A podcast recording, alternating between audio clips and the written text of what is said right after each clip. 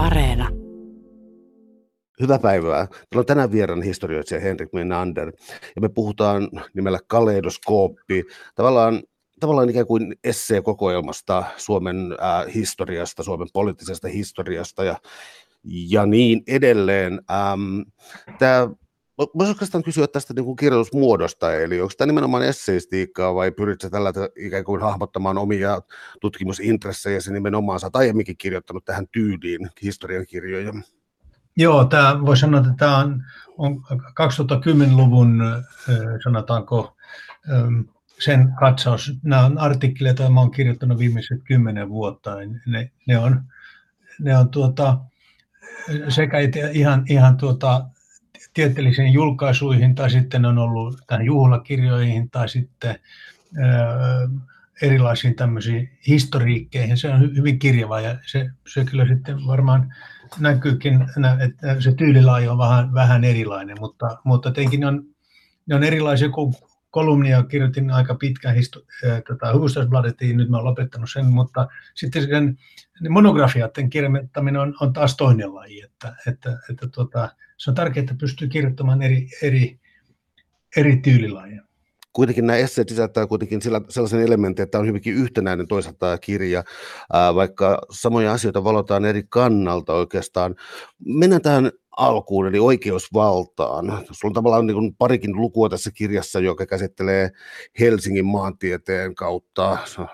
Tavallaan niin kuin Turku siinä on suluissa, mutta Helsingin maantieteen kautta, miten julkinen valka, valta näkyy kaupungissa. Eli tuota, Voisi varmaan sanoa, että siis Turun palo, sitten äh, Helsingin siirtyminen pääkaupungiksi ja valtava arkkitehtuuri. Helsingissä oli ollut palo, joka oli myös tuota, vaikutti asiaan. Eli kuinka systemaattisesti suuren ruhtinaskuntaa lähdettiin rakentamaan Helsinkiin, ja oliko se sekä Suomelle että Venäjälle tärkeää? Se oli tietenkin varsinkin Suomelle, mutta myös Venäjälle. Täytyy muistaa, että Suomi oli silloin ja on edelleen hyvin lähellä Pietaria, ja syy, miksi aikoinaan Venäjä sitten päätti pitää Suomen, Suomen oli vallitettu, valloitettu kahteenkin kertaan 1700-luvulla, oli juuri se, että Suomi oli niin lähellä sitä imperiumin edelleen kasvavaa pääkaupunkia ja, ja kun kävelee van, vanhan Helsingin keskustan läpi, niin huomaa, miten vahvasti se on, on juuri tämän, tämän unionin, tämän liittämisen poliittinen manifesti. Ja, ja siinä on, niin kuin mainitsit, niin siinä on kaksi tekstiä. Toinen on sellainen, jossa kuvaan, miten Suomessa nimenomaan vuodesta 1809 eteenpäin on, on tätä valtaa korostettu julkisilla paikoilla tai symboliikalla. Ja aluksi se oli hyvin vahvasti keisarillinen, mutta Krimin jälkeen taas tämä, tämä usko siihen, että Suomi, jos ei nyt voisi itsenäistyä, niin ainakin voisi olla autonomisempi osa Venäjän imperiumia. Se näkyy hyvin nopeasti myöskin taiteessa ja, ja julkisuudessa. Oikeastaan tätä korostettiin enemmän sinä aikana, kun Suomi oli osa Venäjää, kun taas sitten Suomi itsenäistyi, niin oli joitakin tämmöisiä vallan korostuksia, kun suojeluskunta estetiikassa, mutta, mutta yleisesti ottaen yllättävää kyllä, niin itsenäisyysaikana tätä valtaa ei ole samalla tavalla korostettu. Yksi suuri poikkeus ja hyvin tärkeä on se tietenkin on meidän eduskuntatalo, joka on sillä tavalla konkretisoitu ja, ja esitän siinä, siinä artikkelin lopussa, että oikeastaan vasta 1909-luvulla ja 2000-luvun alussa tämä ikään kuin eduskuntatalon konteksti, ympäristö täydellistyi. Sehän oli siihen saakka, siis jos seisoi eduskunnan rapulla, niin se oli likainen takapiha, joka näkyi sieltä. Että jollain tavalla heijasti sitä, en sano nyt sitä demokratian yleistä tilaa Suomessa, mutta kuitenkin. Ja sitten toinen artikkeli koskee unionin katua ja sen, sen, sen otsikkona on katupoliittisina tekstinä, jolla, jolla tarkoittaa sitä, että Tämä katu nimittäin oli aina 1900-luvun alkuun saakka kuitenkin Suomen Helsingin pääväylä, tekin Mannerheimin tie, siis niin sanottu länsinen, läntinen vier, viertotie oli tärkeä, mutta se ei ollut kovin sanotaanko ylevä. Että sehän oli sellainen maantie oikeastaan aina, aina sinne Turun kasarmiin, eli, eli lasipalatsiin saakka, eikä se edelleenkään ole minun mielestä kovin siis äh, monumentaalinen. Se ei ole suora eikä, e, eikä se avaa semmoisia yleviä äh, perspektiivejä, niin kuin Unionin katu ihan alusta lähtien, kun sitä alettiin suunnittelemaan. Siis kun Helsingistä tuli pääkaupunki 1812, niin heti vedettiin tämä pääväylä, jota pitkin sitten nämä venäläiset joukot, sotilaat marssivat ja paratia pidettiin.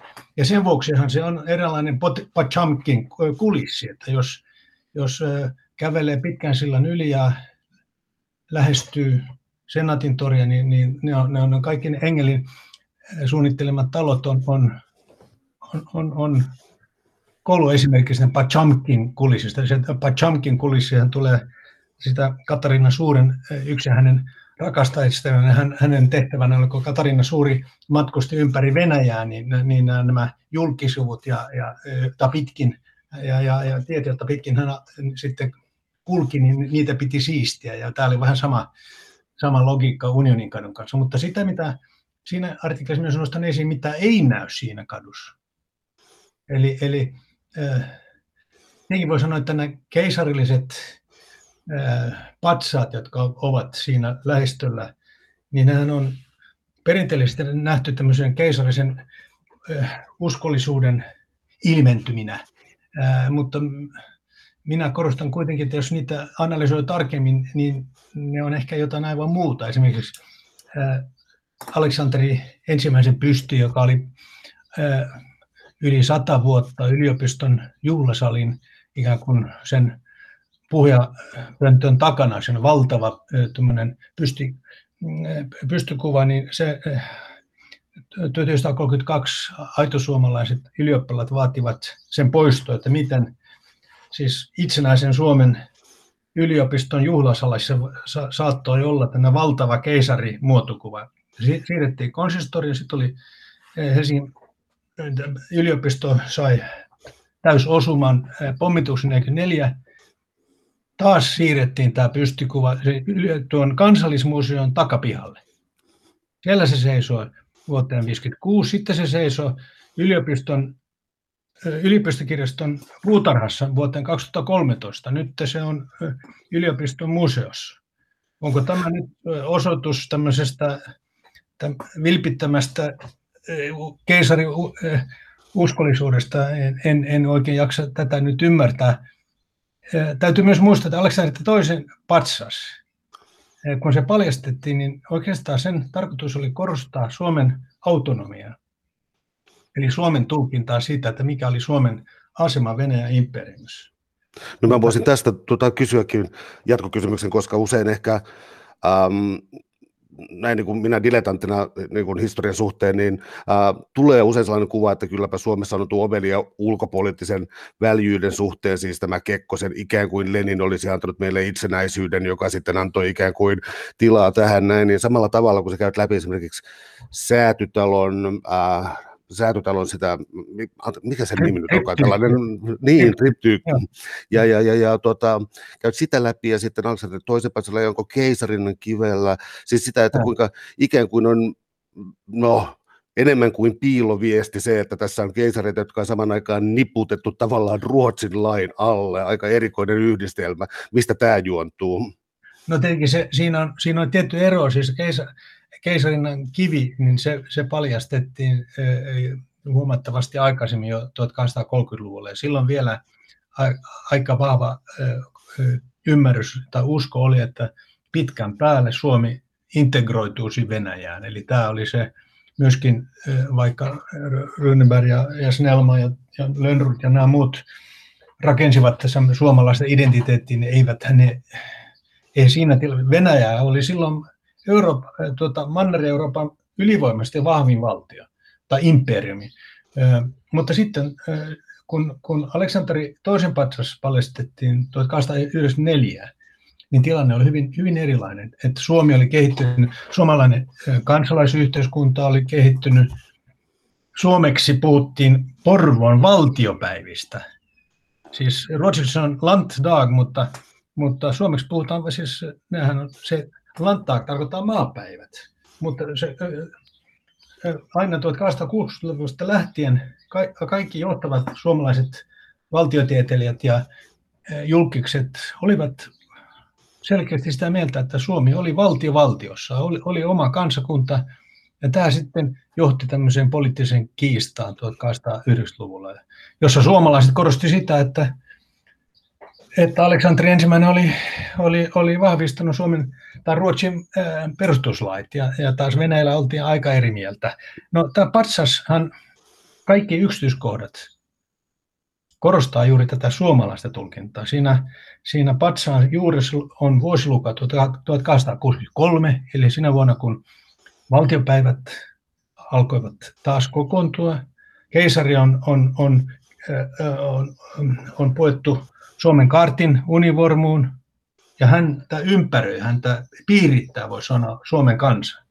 Eli Laabor, Suomen työtä tekevä kansa, Suomen sitten lain jumalatar, joka on hänen niin kuin siinä juuressa alapuolella leijona Suomen tämän, tämän lain suojana. Ja sitten on, on taiteen ja tieteen Lux-patsas, joka katsoo tuonne valtioneuvostoon ja sitten Pax, eli, eli rauhan, rauhan jumalatar. Ja, ja tuota, kaikki nämä, nämä yhdessä tarkoittaa sitä, että kun se paljastettiin, niin niin tärkeimmän puheen piti nimenomaan tämän suomalaisen autonomian korostaja Leo Michelin, joka tuota, siihen aikaan ei käytetty mitään äänitehosteita, mutta aikalaiset väittivät, että hänen äänensä oli niin kantava, että kaikki kuulivat. Joka tapauksessa hänen, hänen viestinsä siinä oli myöskin, että nyt on kertakaikkisesti ja lopullisesti tämä lyöty lukkoon, että, nämä, että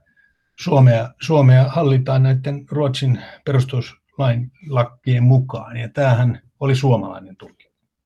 No, tämä suomalainen tulkinta, joskus puhutaan joulukuun kuudennen päivän ikkunasta ja tavallaan niin kun katsotaan niin historiankirjoitusta tällä tavalla takautuvasti, mutta siis nyt kuitenkin on selkeä, että oli ää, perustuslaillista liikehdintää, että kyllä se, se nyt oikeastaan selvä, mutta jos ajattelee tuota 1809 maapäiviä, niin tuota, oliko maapäivä vai maapäivät olisi ollut. Niin, niin, okei, okay, joo, no mä jatkan. Joo. Sitä ei käytetä joo. sitä, sitä suomenkielistä, mutta ruotsiksi on, on Borgolanta. Joo, no mutta käytetty sitä, niin mä käytän sitä hyväkseen tässä. Joo. joo mä, niin, että jos katsotaan sitten ikään kuin äh, joulukuun kuuden päivän ikkunasta tullaan tähän 1809 autonomiaan, mutta sitten, että tullaan tällaiseen hyvin, hyvin tietoiseen äh, perustuslaillisuuteen ja tämän kaltaisiin mm. elementteihin ja juuri tällaisiin kansallisiin muistomerkkeihin, joissa korostuu Suomen autonominen asia, niin äh, tavallaan kaksi kysymystä, siis kuinka nopea, muutama vuosikymmen varmaankin, ja sitten siis siinä tuota, ähm, länsi, länsisuuntautumisessa oli sellainen ongelma, että Suomi oli vielä tota, oli kieliriitoja, kieliriitoja, jotka tekin hankaloitti tätä asiaa, jolloin ikään kuin fenomaanit saattoivat ikään kuin vahingossa siirtyä ikään kuin poliittisesti epäilyttäväksi niin kuin Venäjän kannalta, ja taas sitten oli taas niin kuin fenomaanien svekomaaneen vastaan suuntaavia erä, eräänlaisia vihaliikkeitä ja tällaisia. Eli voidaanko puhua mistään yhteisestä kansallisesta rintamasta, joka kuitenkin pyrki perustuslaillisuuden kautta sitten ehkä viimeiseksi itsenäisyyteen, mutta joka tapauksessa parantamaan oloja? No joo, se on, se, on, se on johdatteleva kysymys ja oikeaan suuntaan, että eihän se ollut ollenkaan yhtenäinen tämä, tämä käsitys. Eli vanhat suomalaiset olivat sitä mieltä osittain oikeutetusti, että perustuslaillinen rintama oli tätä ajoi näitä asioita, koska se oli sen, sen sen kannalta parempi, koska perustuslaillisten joukossa oli ennen kaikkea siis ruotsinkieliset, osittain svekomaani, mutta myöskin vahvasti nuorsuomalaiset. Ja, ja, ja nuorsuomalaiset oikeastaan, mutta sitten tähän joukkoon liittyy myöskin työväenliike 1903, ja se oli hyvin ratkaiseva. Mutta vielä 1890-luvulla niin työväenliikehän oli hyvin vielä vaatimaton ja, ja sen ikään kuin marksinen, marksistinen tämmöinen profiili ei sillä tavalla vielä ollut korostunut. Olet oikeassa myös siinä, että tämä kielirita teki tämän, tämän monimutkaiseksi. Mutta siinä on myöskin toinen tämmöinen ristiriitainen tai semmoinen monitasoinen asia, että siinä on yksi kirjassani on, on, on, on kartta, jossa esitetään Venäjän valtakunnan rautatieverkosto. Ja, ja, ja, ja siinä, siinä sen kuvatekstissä korostan sitä, että lyhyesti vaan, mutta muutenkin kirjassani, että samalla kun Suomi näiden teknologisten mullistuksien avulla ansiosta lähestyy Länsi-Eurooppaa, siis höyry, laivaliikenne ja myöskin jäämurtajat otettiin käyttöön juuri 1890, eli Suomen vientiteollisuus, varsinkin metsäteollisuus sai uusia markkinoita lännessä, niin samanaikaisesti Suomi kytkeytyy hyvin vahvasti myöskin Venäjän imperiumiin. Juuri se, että, että rautatiethän sillä tavalla yhdisti Venäjän valtakuntaa. Niitä alettiin rakentamaan heti Krimin sodan jälkeen 1856. Suomessahan vastustettiin sitä, mutta keisari ajoi sen läpi. Ja minun, joka tapauksessa nämä kaksi siis, että historiassa on usein näin, että on, samaan aikaisesti on kaksi prosessia, jotka niin kuin vetää maata, yhteiskuntaa eri suuntiin. Ja sitten riippuen siitä, että mitä tapahtuu muualla Euroopassa, niin tämä sitten ratkaisee asian. Tekin oli Suomessa kansallismielisiä, ja, mutta tietenkin vanha suomalaiset oli myös kansallismielisiä, mutta heidän kantaansa oli, että se oli tyhmä rohkea alkaa niin kuin uhma, uhmata keisaria, että parempi pitää matalaa profiilia ja, ja sitten kuitenkin osoittaa venäläisille keisarille, että Suomi oli tottelevainen ja siihen saakka se oli onnistunut hyvin. Vähän sama strategia kuin sitten kylmän sodan aikana toteutettiin. Minulla on toinen artikkeli siinä kirjassa, joka koskee Topeliusta, jossa, jossa hän, tuota, Topeliushan oli hyvin kiinnostunut teknologiasta. Myös hän ja siinä artikkelissa analysoin Topeliuksen juuri, miten hän hahmottaa ja kirjoittaa rautateistä. Ja, ja näissä, näissä artikkeleissa hän sekä lehtimiehenä sitten historian professori, mutta ennen kaikkea sitten esimerkiksi hän kirjoitti tämän tunnetun maamme kirja, maamme kirja jossa, jossa, joka oli tarkoitettu kansakoulu oppilaalle, jossa hän kuvaa sitä, miten, miten rautatiet sitten toimivat tämmöisen uuden ajan tämmöisenä jäänmurtajana, jos näin voi sanoa, jos tätä väärää metaforiaa käytetään tässä. No tota, ähm, oli useitakin, siis tällaisen rautatiet oli tämä ää, keskeinen, ja, mutta tota, villiintyi jopa tällaisiin utopisiin ajattelu, ajatteluihin siitä, miten ää, sadan vuoden päästä Helsingissä liikutaan. Mutta tuota, mä kysyn tästä vähän niin spesifimmin kysymyksen, että olisi ne rautatiet Ähm, myöhemmin nimenomaan uhka Suomelle, koska siis jos täältä ajattelee rautateitä ja sitten halutaan katsoa Ruotsin puolelle, niin pitää kiertää tuonne suunnilleen Tornion Haaparannan kohdalle, että, ää, että, että löytyisi helppo paikka Ruotsin. Eli voiko sanoa, vai onko se nyt ehkä kenties liioittelua, että, että tämä nimenomaan saattoi olla uhka tämä, nämä ää, hyvät liikennevälit, erityisesti nyt Pietariin? Niin sitä, sitähän Topelius pohti yhdessä ää, artikkelissa, tai, ää, ää, mutta sitten hän hyväksyi siis vuonna 1870 ää, rautatie Pietariin valmistui. Ja tämä oli, tämä oli hyvin tärkeä vuosiluku Suomen historiassa, eikä vähintään Helsingin kehityksessä, että Helsingin väestömäärä nelinkertaistui seuraavan 40 vuoden aikana juuri sen ansiosta, että saatiin rautatieyhteys valtakuntaan, imperiumiin ja samalla sitten tuli nämä, nämä tuota, satamayhteydet ää, ää, paranevat.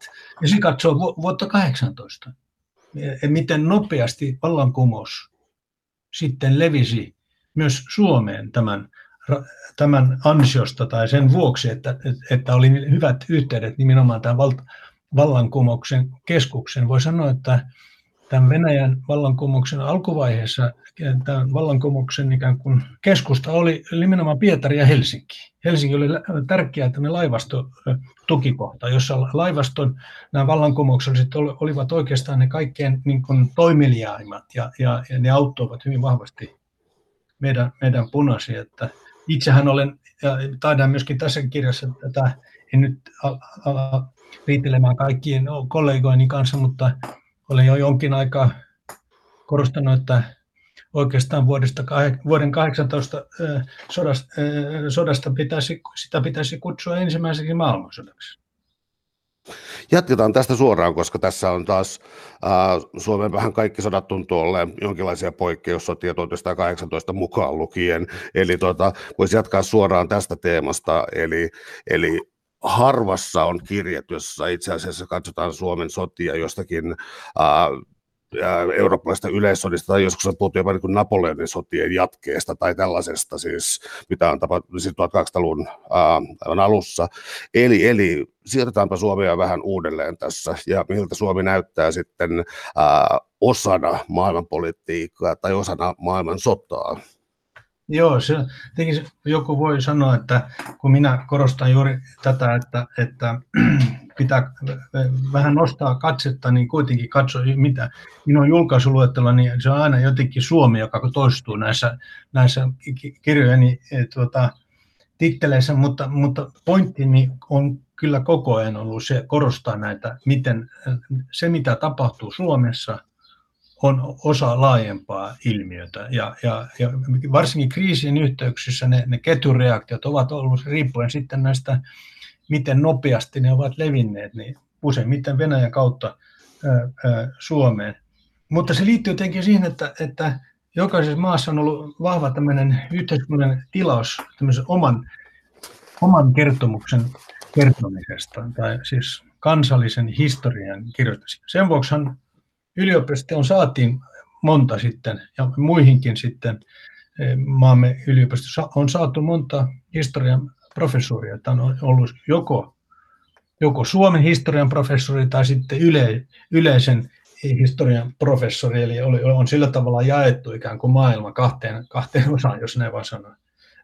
Ja tämä on edelleen käytäntö nimenomaan Suomessa, että useimmissa muissa maissa tätä, tätä maailmankuvaa ei tällä tavalla tuoteta historioitsijoiden puolesta. No itse sitten yhdessä toisessa artikkelissa on vähän pitempi, kirjoitan tästä erillissota, tästä traditiosta, joka on erilleen aika vahva Suomessa.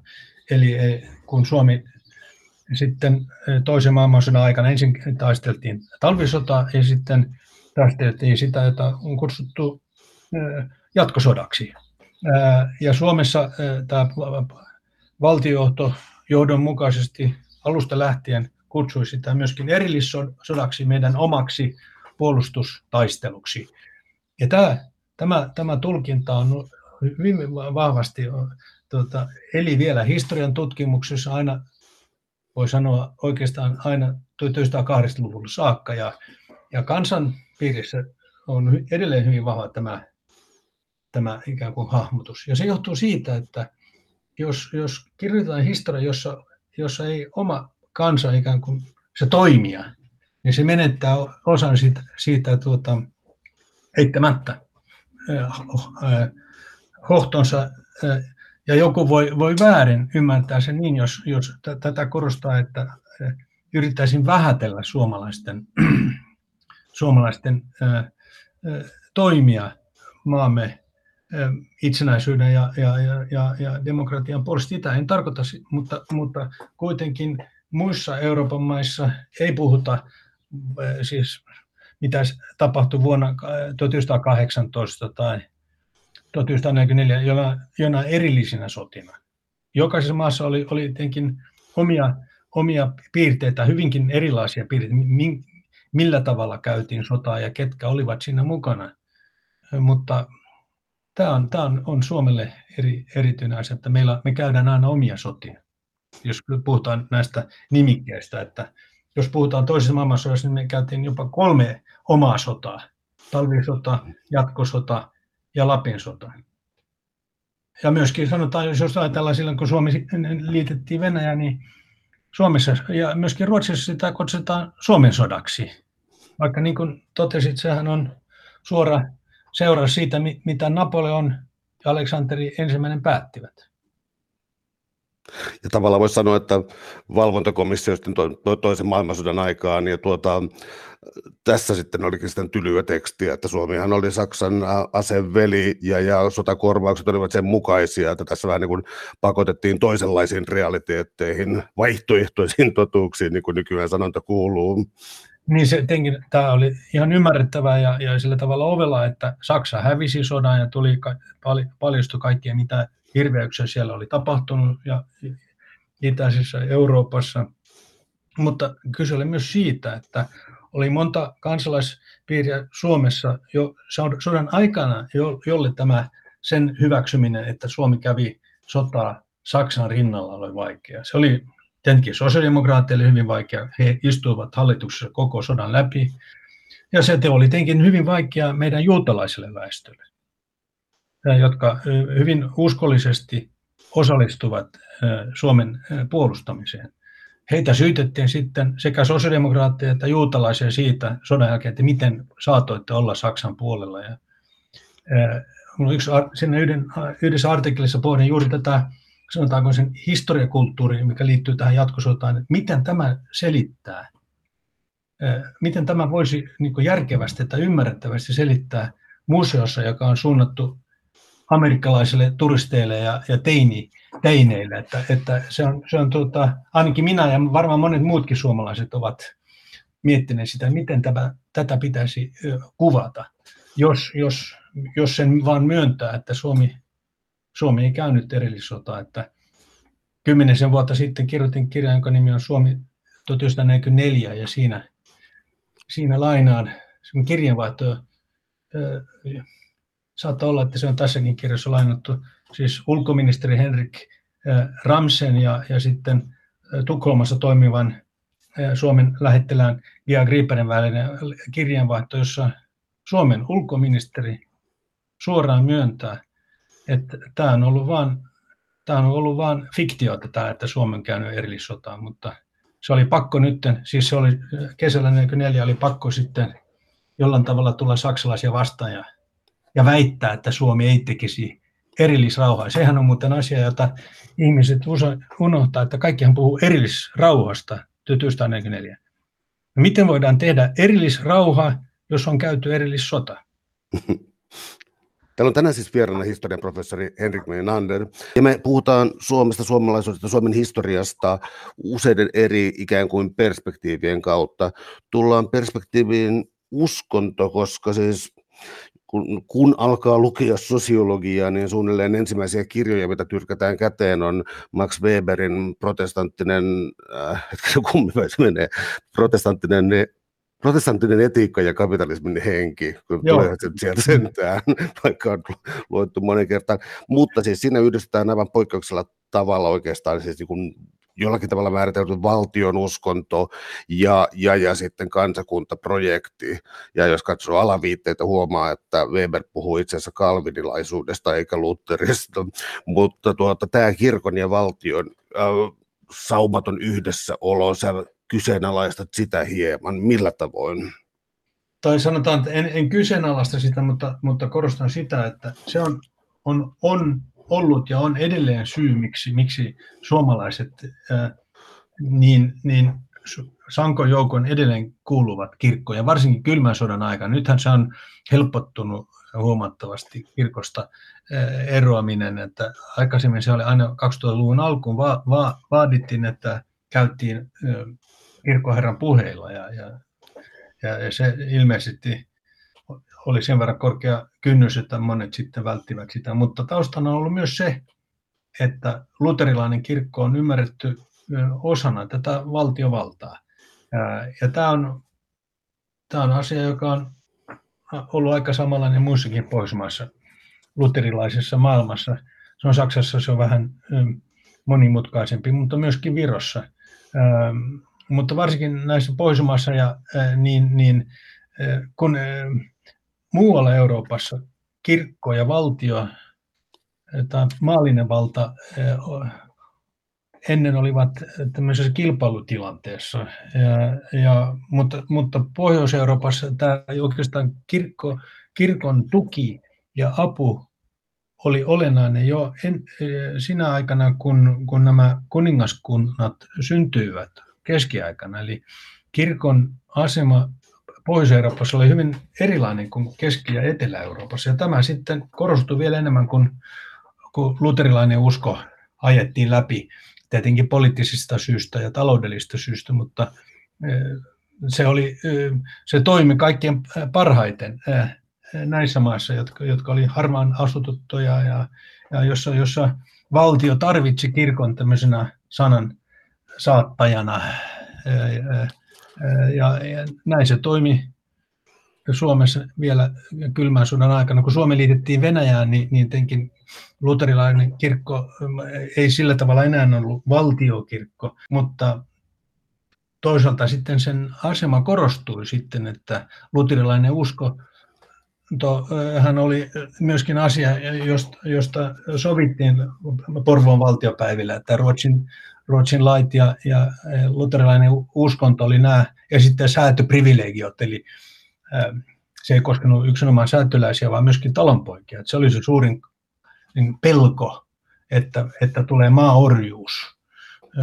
Kaikista näistä vältyttiin, mutta luterilainen kirkko ja sen papisto oli hyvin, hyvin tärkeässä asemassa myös, kun sitten tätä suomalaisuutta ää, alettiin rakentamaan. Ja, ja se oli semmoista myöskin matalan profiilin suomalaisuutta ja, ja hyvin selkeällä tavalla erilaista kuin venäläisyys.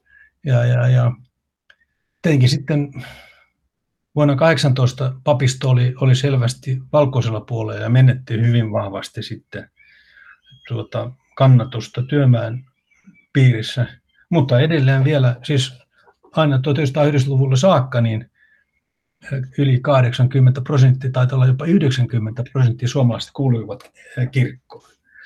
Ja siinä kyllä minä kuvaan sitä juuri tämmöisenä enemmänkin tämmöisenä arvomaailmana, että missä määrin sitten suomalaiset yksilöinä enää kylmän sodan aikana olivat henkilökohtaisesti uskovaisia on toinen asia, että liian paljon korostetaan tätä henkilö, nyt en tässä esitän mielipiteitä, joka voi loukata monta ihmistä, mutta sanon sen kuitenkin.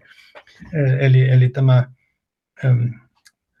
aika monessa kuitenkin kulttuurissa tämä henkilökohtainen usko ei ole se tärkeä asia, vaan se, se että kuulutaan johonkin uskontopiiriin ja, ja, ja hyväksytään ne arvot, joita niissä sitten korostetaan. Ja, ja tämä on minun niin kuin pääselitys, miksi luterilainen kirkko sitten oli, oli suht vahva tekijä myöskin kylmän sodan aikana, vaikka oli näitä törmäyksiä ja siinä kuvaan tätä juuri Hannu Salaman juhannustanssin kuuluisaa, kuuluisaa replikkiä sivulla 139, jossa, jossa tämä hum, humantunut räyhää ja sitten loukkaa kristil, kristillisiä arvoja räikeällä tavalla ja siitähän se tuli sitten oikeudenkäynti, jota, joka sitten loppui siihen, että Salama sai sakkotuomion, mutta Kekkonen armahti hänet elokuussa 1968. Mutta sen jälkeen kirkko ei on, on, on kyllä välttänyt tämmöisiä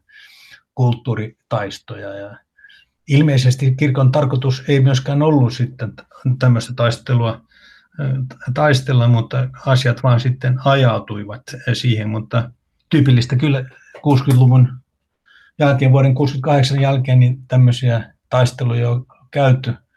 Esimerkiksi kun, kun No niitä on monta esimerkkiä, joissa on yritetty rienata kristillisten herjata kristillisten arvoja, mutta ne ei ole johtaneet mihinkään tämmöiseen kulttuurisotaan.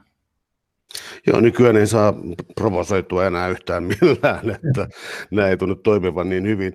Äh, Voisi ottaa jatkon tuolle äh, kirkkokysymykselle. Nyt tämä ei ole sulle erillisenä lukuna, mutta tulee kirjassa selkeänä esiin on se, että Urho Kekkosta tuskin voisi sanoa kamalasti hengenmieheksi. Mauno Koivisto siteerasi hyvin usein raamattua ja tota, tästä ei tarvitse niin pitää numeroa sä nostat tämän tässä esiin ja, ja, ja, ja niin pysähdyin sitä miettimään, että jaa, että ne Koiviston fundeeraavat mielipiteet, ne todellakin saattoivat olla useinkin raamatun sitaatteja, ää, Kekkosella ei. Mutta tota, onko tämä asia privaatin parissa jopa presidentillä Suomessa?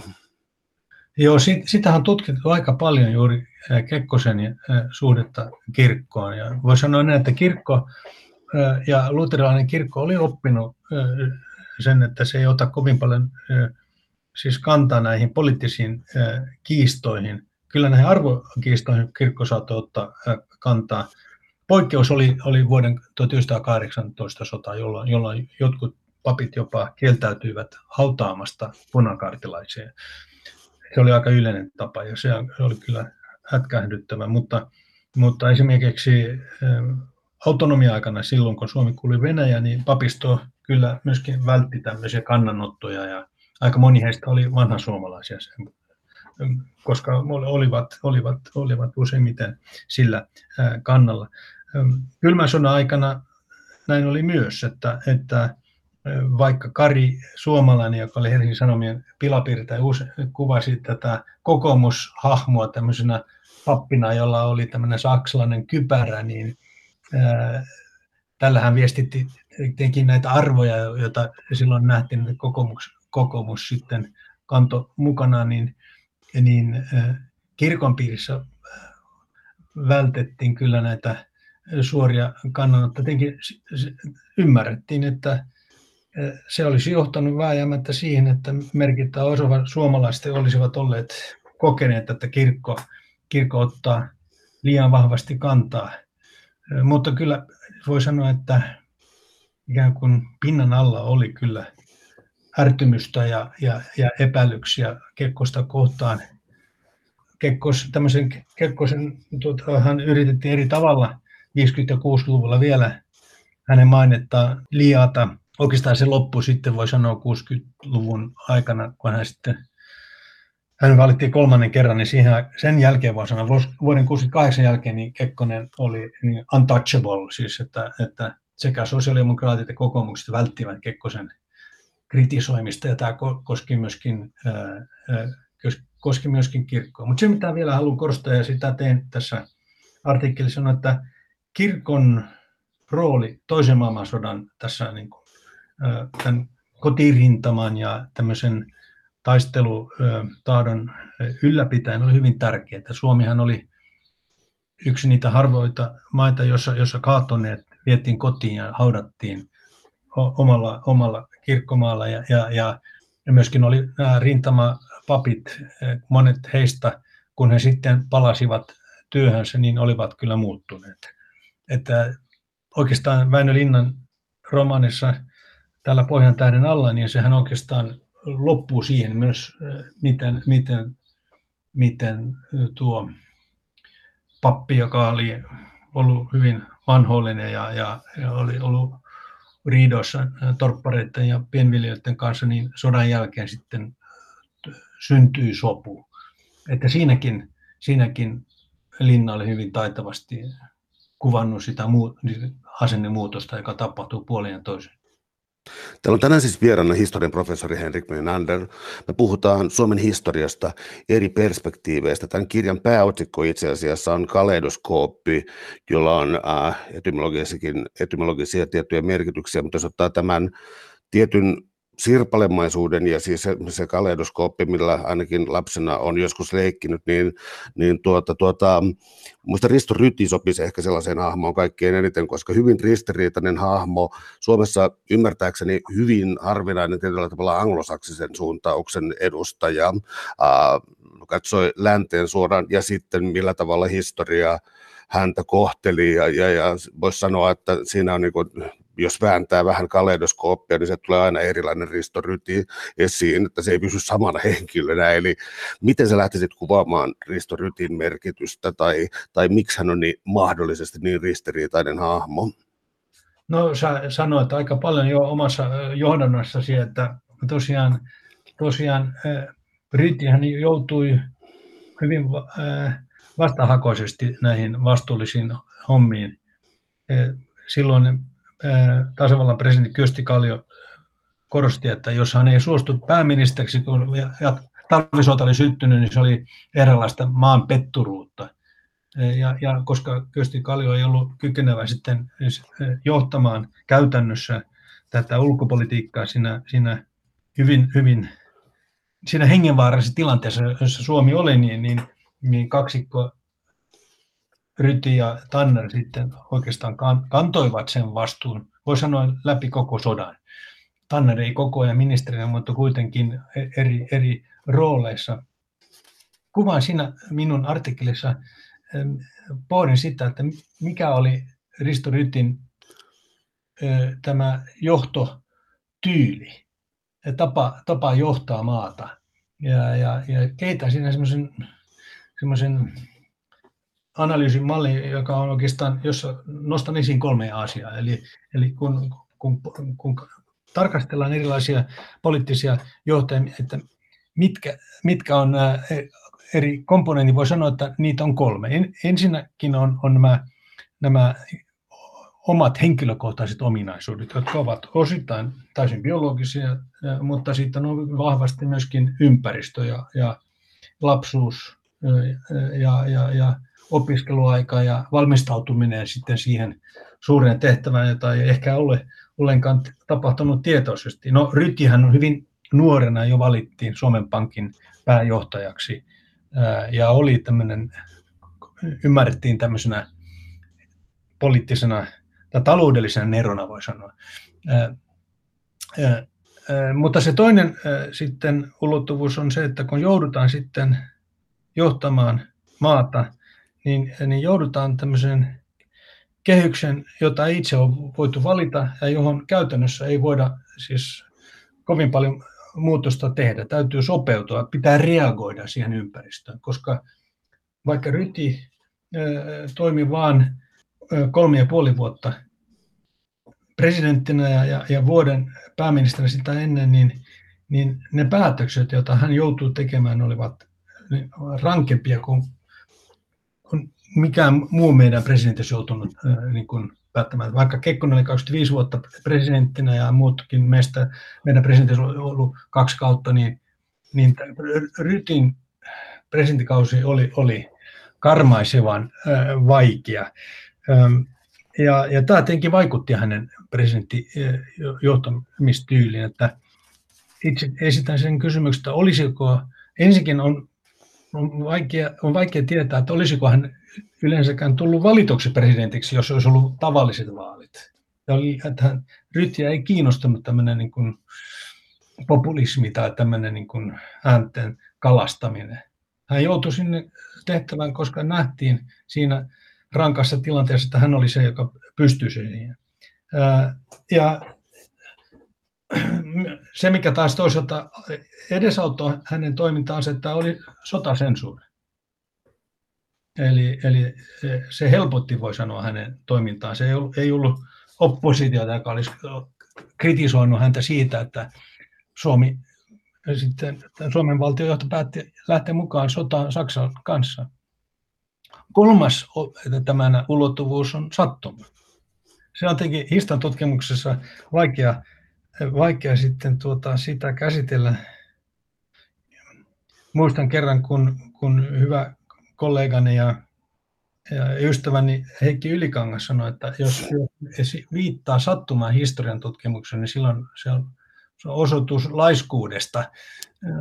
Tämä, se on aika hyvä pointti, mutta joskus vaan asiat tapahtuu, varsinkin puhutaan, puhutaan pienten maiden historiasta, jotka ovat sillä tavalla saumassa. Voi sanoa, että Suomi on, on saumassa lännen ja idän välissä ja, ja sitten voi olla aika pienistä tekijöistä kiinni, että mihin, mihin, mille puolelle Suomi sitten joutuu, minkä onko Su, muodostuuko Suomi lännen puskurivyöheksi tai, tai, tai idän puskurivyöheksi. Nyt tällä hetkellä olemme lännen puskurivyöheksi, mutta mitä tulee tulevaisuus tuo mukaansa, niin sitä emme tiedä. Joka tapauksessa niin, niin nämä kolme ulottuvuutta näin ää, Rytin toiminnassa.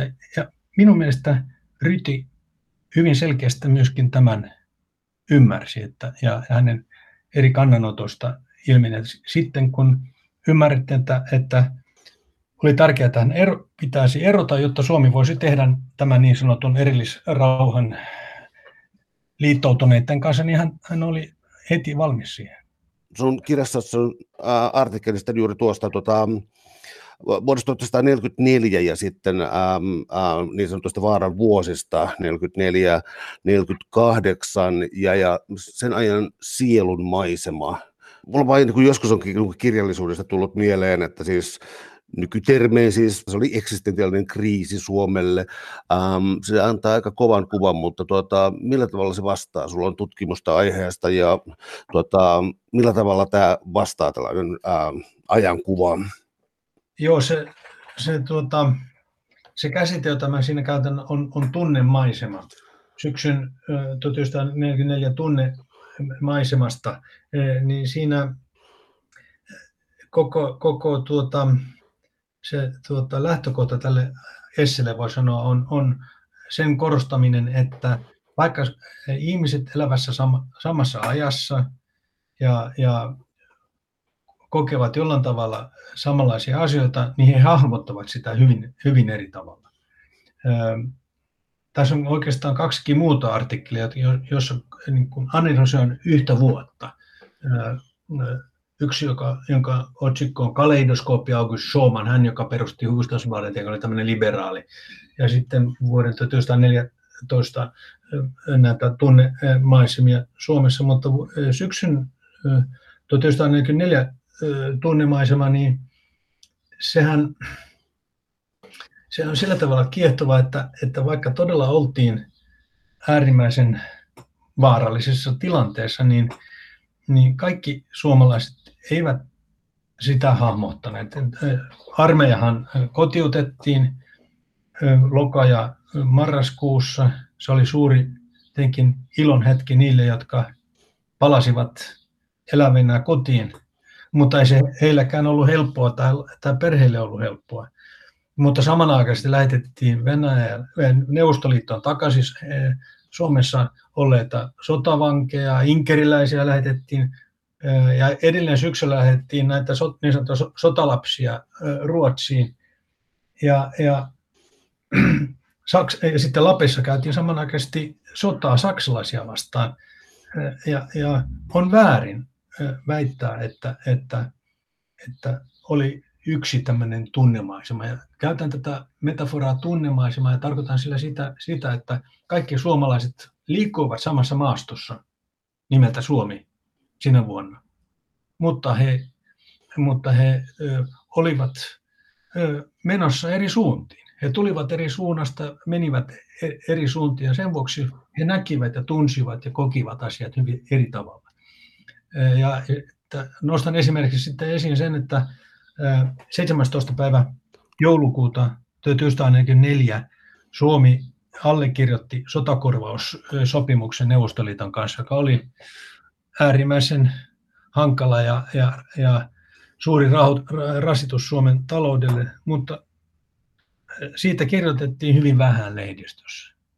Samana päivänä julkaistiin tämmöisiä iloisia elokuva mainoksia ja, ja juuri niinä päivinä tehtiin enemmän suomalaisia, syntyi tai tehtiin alku, alkuun su, su, enemmän suomalaisia kuin koskaan aikaisemmin, että yhdeksän kuukautta myöhemmin sitten elokuun, oliko se 25. päivä 1945 syntyi enemmän suomalaisia kuin koskaan ennen tai sen jälkeen. Ja tämäkin oli, oli tapahtui samanaikaisesti, kun, kun nämä hyvin vaikeat päätökset sitten jouduttiin tekemään. Ja sitten myöskin tämä sodan ajan tämä pakon edessä sitten aikaan saatu kansallinen yhtenäisyys alkoi rakoilemaan. Tullaan vielä viimeiseksi tuota historiankirjoituksen, um, miten sanoisin, historiankirjoituksen tulevaisuuteen. Mä tarkoitan siis sitä, että äh, lähteet on muuttuneet, internet on muuttanut No siis sekä hyvällä tavalla että huonolla on, on ainakin materiaalia saatavilla, mutta sen laadun tarkistus nyt ei aina oikein kauhean hyvin toimi, mutta tuota, jos joskus on pyritty ikään kuin tietoisesti tekemään yhtenäisen kansan historiaa ja, tai, ja, ja, ja, ja siis yhdistämään elementtejä kuin kielikysymyksessä ja, ja, ja ää, sotaa tulkittu parhain päin, niin onnistuuko tämä tällainen enää? Siis joskus äh, Yleisradion tai TV1 jotkut ohjelmat veti jotakin 2,4 miljoonaa katsojaa ja sellainen aika on niin kuin täysin takana. Linnan juhlat on kai se suositui, mutta tota, äh, voiko enää rakentaa tavallaan niin kuin kansallista tarinaa? Se on vaikeampaa. Se on va- va- varsinkin juuri siitä syystä, että tämä julkisuus on niin pirstoutunut, että ää, ää, ja, ja tapahtuu ihan toisella sykkeellä kuin, kuin ää, aikaisemmin. Että, ää, esitänkin tässä kirjassa ainakin parin otteeseen, että kun on ajateltu tai väitetty, että Suomen ikään kuin ja yhtenäiskulttuuri oli vahvimmillaan silloin 1800-luvulla, kun Toppelius kirjoitti maamekirjan ja, ja, ja tämä kansalaisyhteiskunta syntyi, ajatus Suomesta kansakuntana, niin niin käytännössä kuitenkin kylmän sodan Suomi oli se maa, jossa tämä toteutui sekä aatteellisesti, mutta myöskin ihan käytännöllisesti, koska kylmän sodan aikana Suomen hyvinvointivaltiota rakennettiin ihan toisella sykkillä kuin tänä päivänä. Eli, eli koulutusjärjestelmä, terveys ja, ja sair, sairausvakuutussysteemi, päivähoito, kaikki, kaikki tämähän saatiin aikaan 60-luvun alusta. Jotenkin tämä, voi sanoa, että nämä kansaneläke näin saatiin aikaisemmin, vähän aikaisemmin, mutta sillä tavalla pelkistettynä, niin se, on, se oli varma, varsinkin 60-, 70- ja vielä 80-luvulla. Suomi, Suomen tämä tuo hyvinvointivaltion rakentaminen jatkui pitempään kuin Ruotsissa. Ruotsihan koki sitten pitkän tämmöisen taantuman 1980-luvulla. Suomessa taas meni aika hyvin tai erittäin hyvin 1980-luvulla. Sen vuoksihan monet suomalaiset ja tietyt poliittiset puolueet kaipaavat takaisin tämän kylmän sodan Suomeen. Tämä Suomi ei ole mitenkään poikkeus siinä, että sehän on, se on tämmöinen kaipuu tämän vahvan kansallisvaltion aikoihin on, on, on asia, joka on tällä hetkelläkin selvästi nähtävissä eri puolilla länsimaita. Suuret kiitokset keskustelusta, Henrik Mainander. Oli ilo. Kiitos.